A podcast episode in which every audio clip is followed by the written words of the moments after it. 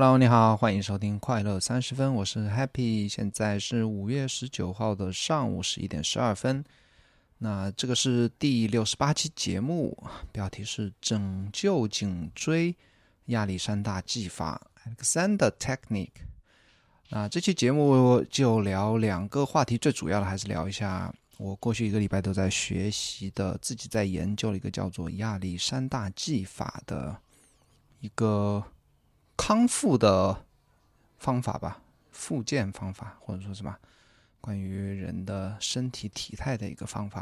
然后第二话题是更新一下我现在的一个晨间的习惯，和你分享一下我现在大部分的创作创造的事情都在早上做，然后早上是怎么安排自己的比较短的一个宝贵的早上时间的。本期播客由有知有行 A P P 赞助。我认为呢，投资是除了健康之外，每个人最应该关注的话题。熟悉我的朋友应该知道，我曾经写过一些关于投资的文章，甚至还做过一期关于定投基金的视频。但这些内容呢都不够专业。如果你想系统学习投资知识，我推荐你使用有知有行 A P P。他帮你学习投资知识，而且他不收费，不推荐股票，只从基本知识出发，让你学会投资的底层逻辑。创始人孟岩先生是一位令我十分尊敬的财富知识分享者。你也可以在 Show Notes 里面找到来自孟岩最新值得阅读的好文章以及播客链接。投资最好的时间是十年前，其次是现在。学习投资先看有知有行。OK，那这期主要就是聊那个亚历山大技法啊，亚历山大技法它。先聊一下它什么是亚历山大技法吧。它就像标题说的，这个方法是我需要的，也很可能是你需要的。因为现在颈椎病或者腰病啊、腰疼、背疼或者肩膀酸痛是每个现代人都会有的。为什么说每个人都会有？因为你只要工作和电脑相关，哪怕你工作和电脑没有关系，你是也会。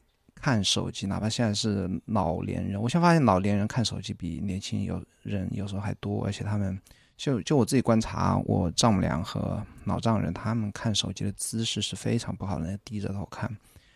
但是他们现在目前来看还没有颈椎病，但我相信他时间久了之后，因为微信也是最近几年才流行起来嘛，他们喜欢看微信，那时间久了之后，肯定那个颈椎病都会有问题的，因为。九十度朝下看手机那个姿势是必然会导致你的一些肌肉损伤，甚至骨骼的一些损伤的。那亚历山大技法呢，就是能够把你从这种错误的身体体态姿势里面拉回来，恢复到一个让你找到自己身体本源应该有的一个自然的姿势，从而来减轻甚至恢复你的一些肌肉的一些创创伤的。OK，那什么是亚历山大技法呢？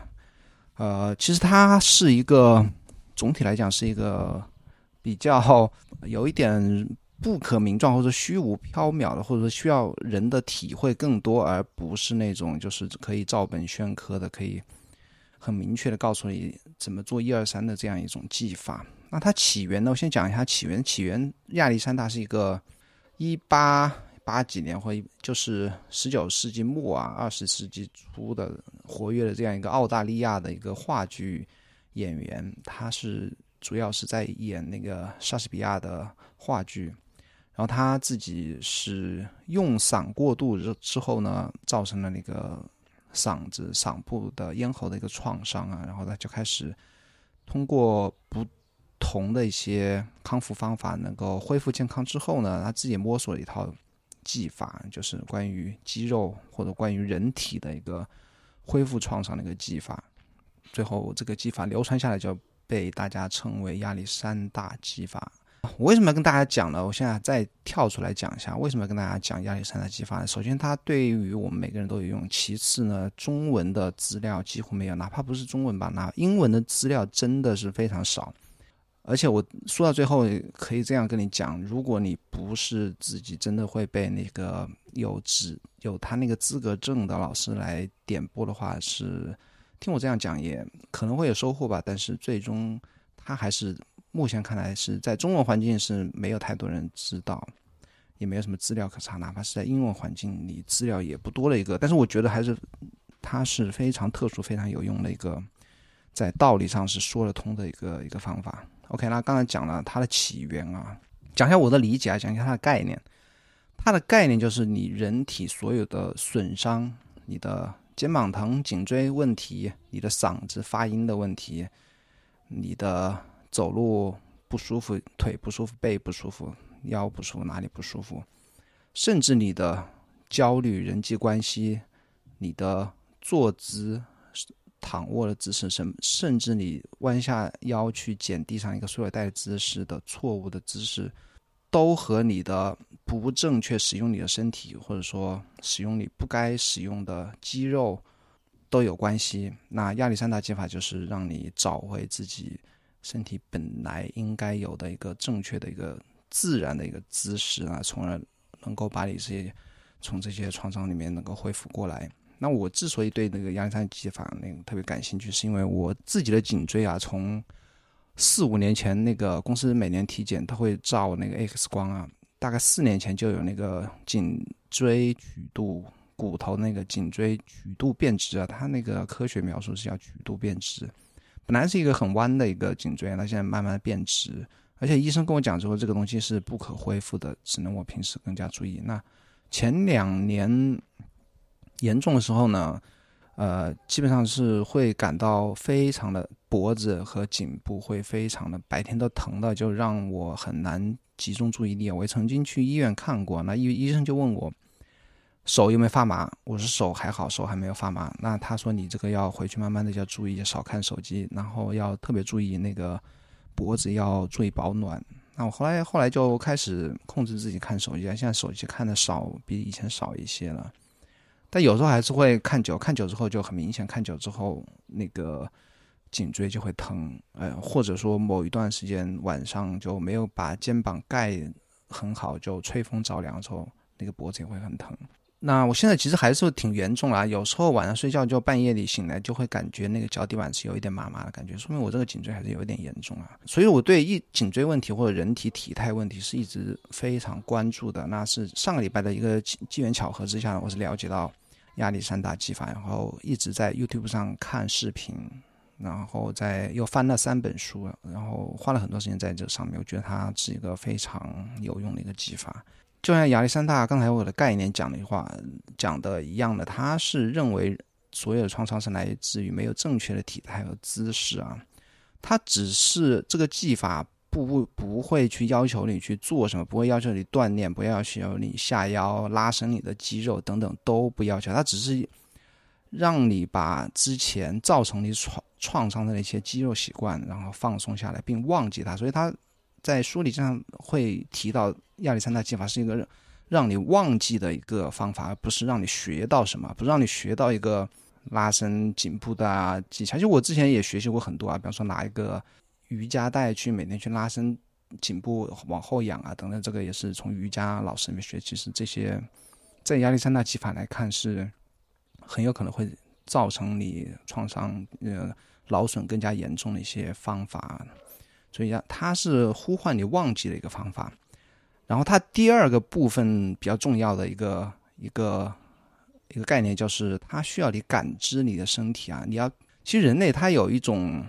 哦，这个可能要后面讲吧。你要找到你不该用力的肌肉，你正在用力，但是你如果不去感受它的话，你不知道你在用力。比方说你的肩膀，当人紧张的时候，特别我自己可以感受到，如果紧张的时候，我肩膀其实是不放松的。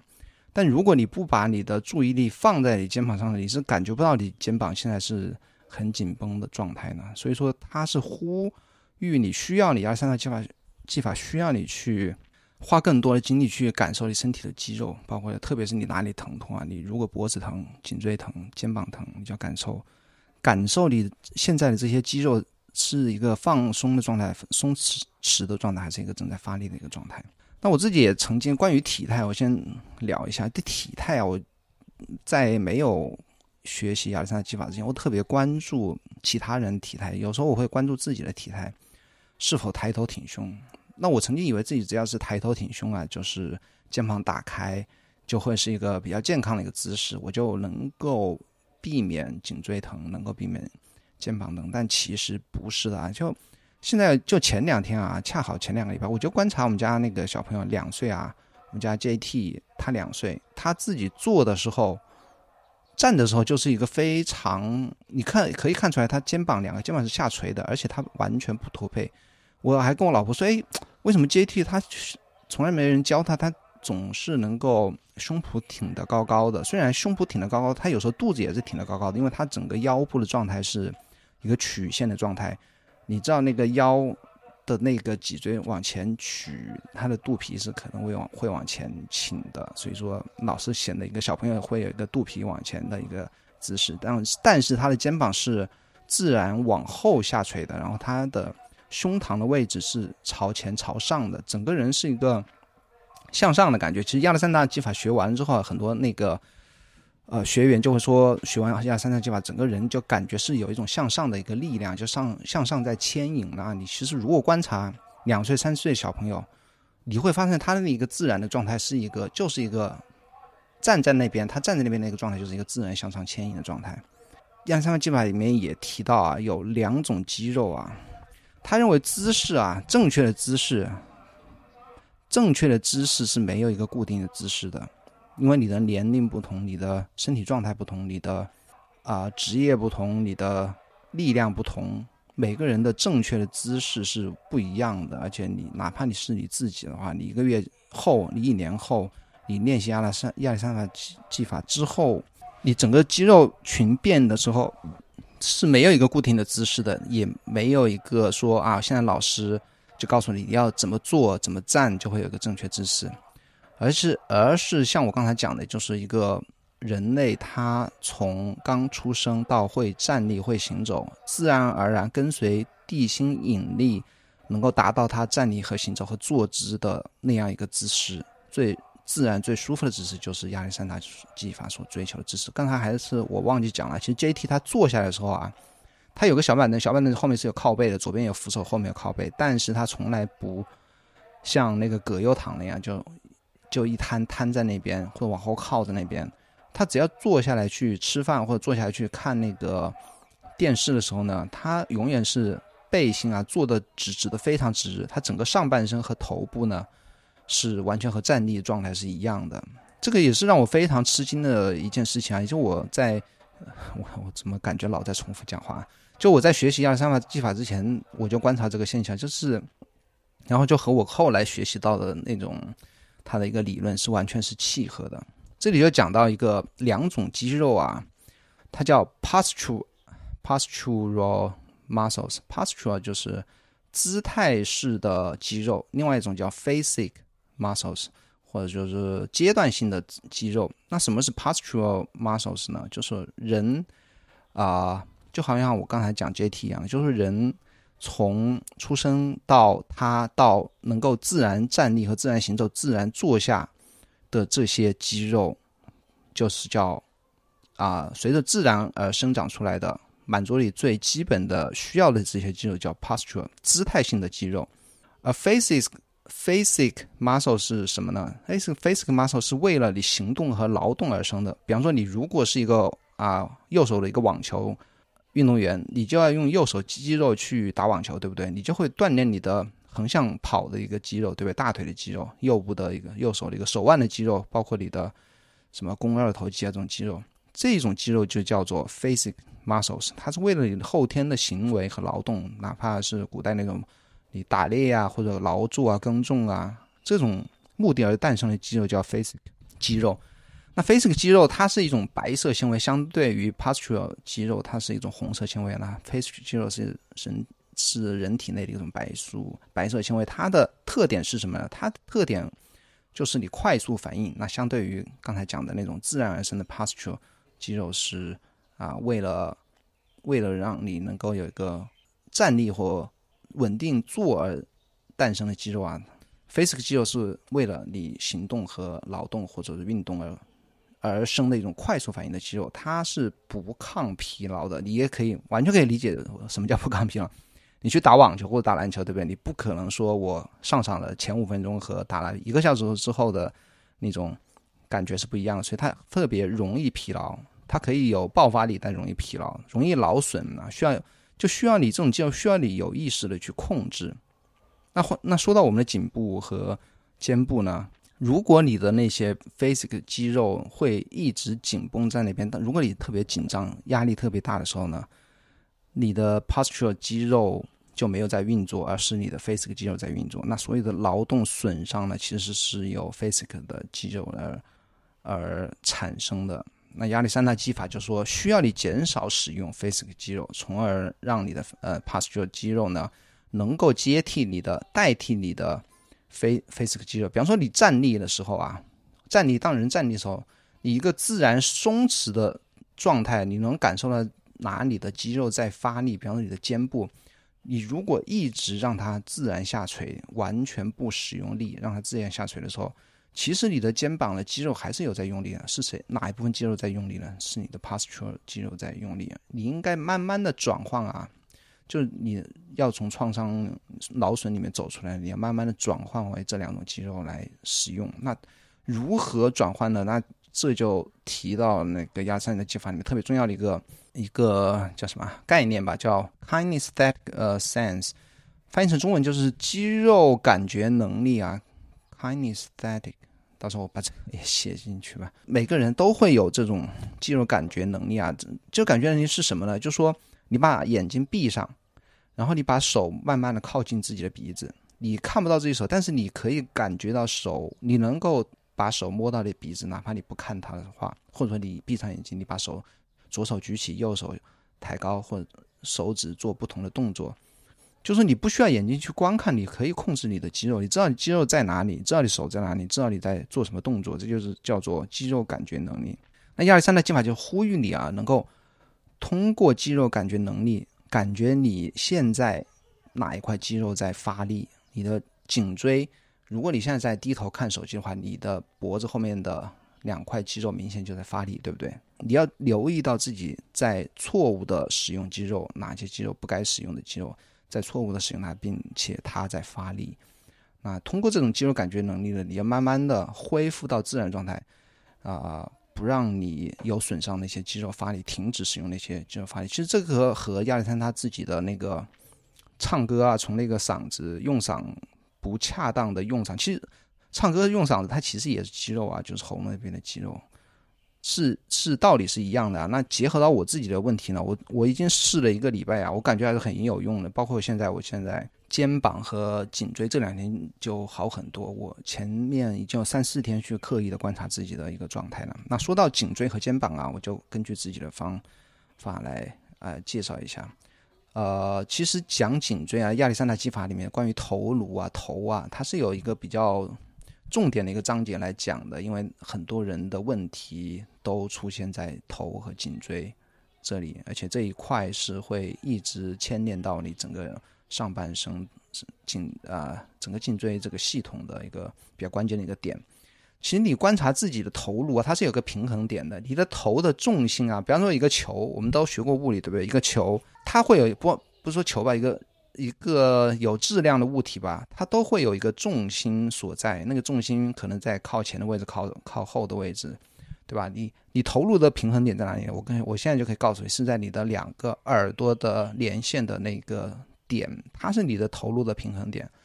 你可以现在就慢慢试一下，把你的头朝前朝后，那下巴里下巴里不要往前往后，下巴里就自然的一个状态。你头颅倚着以你的耳朵为轴心来朝前后或者朝上下来转动了，你可以找到一个完美的一个平衡点。那个平衡点是什么一个状态呢？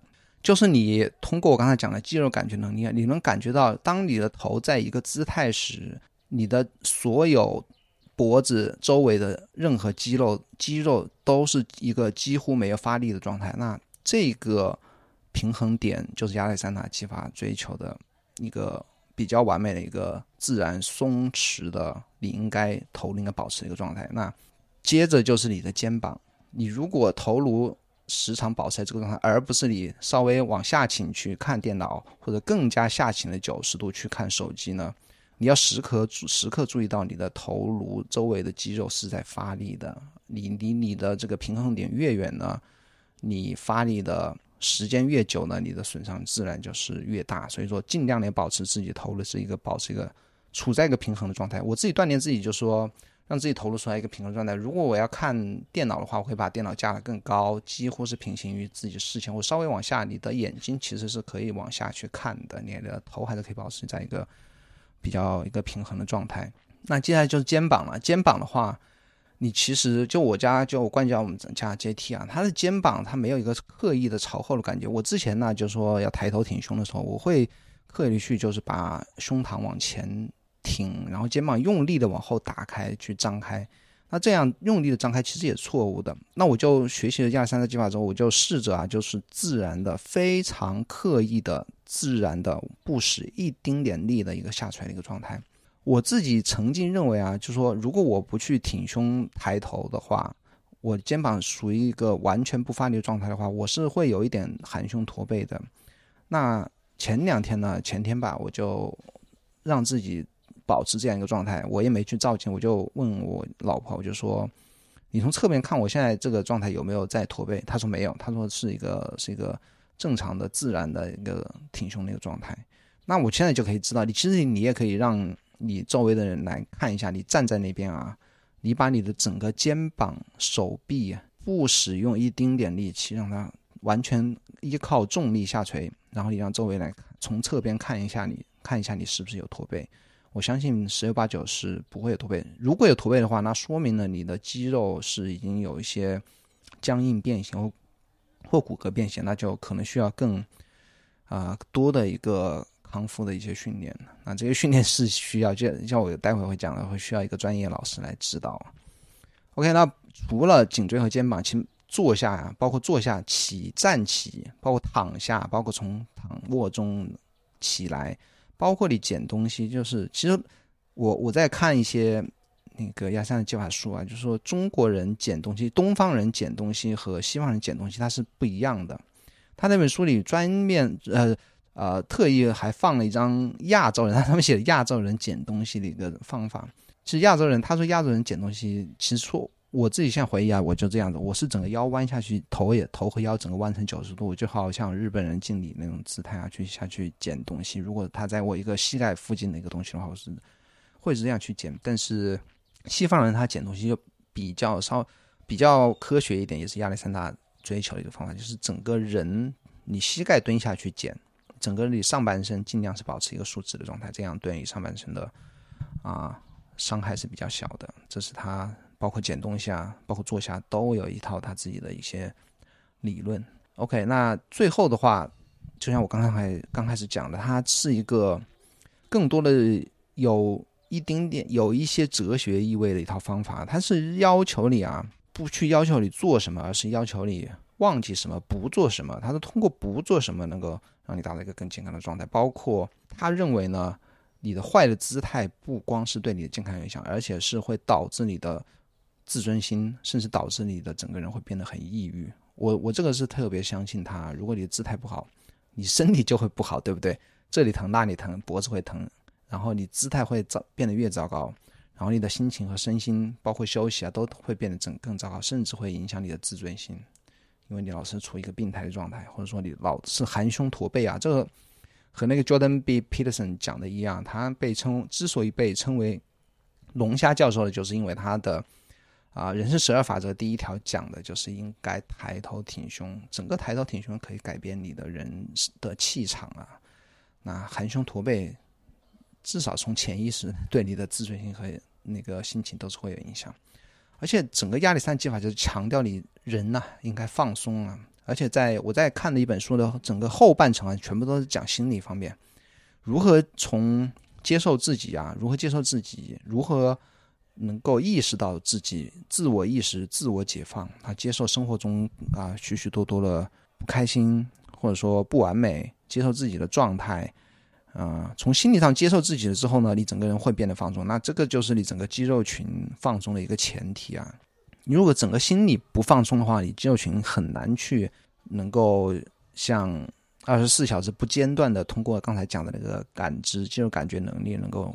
把自己控制在一个放松状态，这个就很累啊。但是你如果是一个乐观开朗然后，对生活没有太多感觉不到太多压力，这个自我调节能力比较好的状态呢，你会就会啊学习亚历山大技法，能够会有啊事半功倍的一个效果。包括他，包括他这本书啊。一开始我看了一些亚历山大自己的话，比方说他说啊，亚历山大技巧没有一个固定的，就是人没有固定的姿态。你如果认为人有固定的姿态呢，那说明你就学的不对。包括什么，你一个学习亚历山大人技法的人，现在的一个正确的姿态，不会是你一周之后的姿态。等等这些亚历山大自己讲的话啊，其实他都有一点《道德经》啊、老子的一些意味在里面。包括我看的这本书，但是后面也引用了一些《道德经》啊，直接引用《道德经》里面的一些原话来，来来和读者来来灌输这种这种无为而治吧，或者说什么通过什么都不做啊，通过忘记能够达到一个健康的一个状态。这里还提到一下，他那其实亚历山大技法呀和他没有瑜伽。或者其他一些啊锻炼身体什么打坐啊冥想啊没这些其他这种名气来的响啊，但是呢，但我我现在我觉得它肯定比瑜伽更有用也更实用啊。包括亚历山大技法，他会强调像练瑜伽呀，或者说你去拉伸，你觉得哪里肌肉不好或或感觉有伤啊，就去去拉伸哪里的肌肉。如果是没有一个专业老师指指导，或者说。过度的去练瑜伽，或者说练一些动作的话，反而是会加深你的肌肉损伤。这个我觉得很很很好理解，对不对？所以我觉得他还是非常有道理。如果去瞎练呢，特别是练瑜伽，其实瑜伽有时候瑜伽老师啊，像我老婆练瑜伽，她也知道有些瑜伽老师如果代课代太多啊，就是一直去教学生练瑜伽。其实瑜伽老师自己会因为练瑜伽造成自己的一些身体的一些劳损的。其实所有的运动啊，都都是有利有弊啊。那最好的运动是什么呢？最好运动是不要运动，对不对？这就是亚历山大技法所一个中心的一个思想。那关于学习资料呢？其实你可以去 YouTube 搜一下，包括哔哩哔哩，我去看过。哔哩哔哩，你说亚历山大技法只有一个人，女孩子，那个女孩子应该在国外啊，她是有有用到亚历山大技法的一个最基本的一个锻炼方法，就是平卧，放两本书在枕头后，然后你躺卧卧。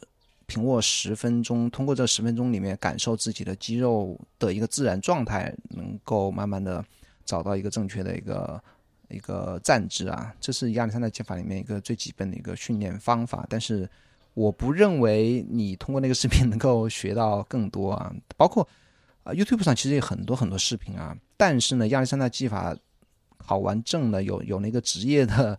执政的老师去录的那些视频呢，他其实嘴巴不太讲的，他完全是通过指导，通过手来，就像那个推拿呀，或者说那种康 康复老师去去帮你去把脉，或者在你身上去指引你去做一些啊抬头的动作、站的动作、坐下的动作，他其实嘴巴不太讲。所以说，你如果想通过去视频去学习呢，但我昨天去找到唯一一个讲的比较多的老师啊，我倒是把那个视频也贴出来。就 YouTube 学习的资料是不太多的，包括书啊，所以我我看的书我到时候倒倒是可以贴出来，但是我还是觉得啊，就是这个东西如果没有一个职业的老师去指导的话，完全是靠自己悟，不一定是对的。而且包括我我讲了，你也不要相信我的。如果是我讲的有错误的地方呢，而你要去听进去啊，要去做，而且如果是我理解错了，你要去真的去做了，很有可能会导致你的。啊，伤会更加严重。如果你真的是有那种特别严重的伤，还是啊，还是应该去医院听专业的医生去去去来跟你来做一些检查或者一些康复的一些计划。那我个人觉得亚历山大技法啊，我还是会找机会去继续继续学习了。如果有机会到到国外去，能够找一个专业老师点拨我一下，哪怕半个小时、一个小时，是吧？哪怕他收收费。一百美金、两百美金，我觉得都可以接受。我相信应该不止啊，特别好的老师应该不止几百美金。因为他这个东西，你如果一半一旦点拨你啊，你可能学个两堂课、三堂课之后，你自己懂了之后，你就再结合你之前学习的那个理论知识知识啊，你可很有可能就很快就够啊，就就触类旁通，就懂老师在讲什么。OK，那我这是我特别想分享，因为我觉得特别有用那个亚历山大技法。那分享一下我的晨间习惯啊，因为我最近。写另外一篇每天发送的 newsletter 叫零度啊，已经写了今天几号？十九号写了十九天了。前面十天大概是还是和以前一样的作息习惯，然后就留到下午去写。我就留到下午去写，我感觉整个人的一天都紧绷的，感觉有一件事情没有未完成，一件事情要留到下午去做。那差不多一周之前呢，我就把这个啊这个整个作息习惯调整了一下。这个也和上海疫情放开有一点点关系啊，因为我可以有一个怎么属于自己的空间。那我现在习惯是什么呢？我就五点半起床，然后起床之后不看手机，然后直接洗漱。洗漱的同时呢，去冲咖啡，然后把咖啡灌到一个保温杯里面。其实包呃，像那个早上喝咖啡，很多人建议是要在起床之后的六十分钟之外呀再喝咖啡。那这有一些科学依据吧，这个又是另外一个话题了。但是我还是建议你不要起床立即喝咖啡，最好在一个小时之后。那五点半起床，全部搞完之后，差不多半个小时之后，六点钟开始呢，我就在打开我的 Obsidian，在上面打个卡。现在已经六点，我准备来干什么事情？然后就开始写 Morning Pages。全 Morning Pages 大概写个两三百字之后呢，我就开始写，直接就开始写零度啊，花三十到六十分钟写零度，强迫自己赶，强迫自己把最重要的一件事情做完。做完之后，我就开始阅读两篇长文，每天要阅读两篇啊，我之前存下来的。就字数比较多的长文的话，有时候读长文，就我读我读文章读书是非常慢的，慢速读的，因为我有时候读到一句话，我会就会脑袋就会岔开去想，就会延伸的去思考，会想会想想想很久。我读读文章是比较投入的读的。接下来我再去读 newsletter，那我每天 newsletter 估计有十几十几封吧，多的时候很多。我去读短篇的，我就直接读完；长篇的，我就存到。存到我的 inbox，稍后读。差不多这些全部做完之后呢，是八点半的时间。那六点八点半，两个半小时，把这些事情全部做完。那中间的过程呢，我全部是用番茄钟来控制。我做每一件事情，我都会打开番茄钟。只要那个番茄钟闹闹呢，就比方说二十五分钟结束到我要休息五分钟的时候，我肯定会站起来活动一下，休息五分钟再继续。哪怕我写到最精彩的时候不。还有二十个字就要收尾的时候，我也会停下来，然后站起来运动一下，再回来接着把那个尾巴写完。那到八点半的时候我就开始工作了，八点半就提前半小时上班，开始处理邮件。那基本上到十点就会结束早上的工作时间。一天的需要我来阅读和写作的任务基本上也完成了。下午如果有时间的话，我会再写篇 blog 啊，或或发或者发一点推文啊，整个。啊，一天中其他时间我就感觉还是比较轻松的啊，这个是我现在的一个晨间习惯，希望对你有所有所提示吧。我觉得早上是你一个人最清醒的状态，特别是如果你前一天睡得比较好的话，早上再喝一杯咖啡的话，人是非常的亢奋，有也富有创造力的。那这个时间用来用来做有创意的事情，包括读书，都会有非常好的一个效果。OK，那这是我今天想跟你分享的两个内容，还是欢迎你去帮我在中国去评个播客，点五星好评，并写下你的留言，我会来在节目里念出来。然后也推荐你去订阅我的两个 newsletter，一个叫零度，一个叫可乐，链接都可以在我个人网站找到 happy 笑点 com。啊，咱们下个礼拜四再见喽，拜拜。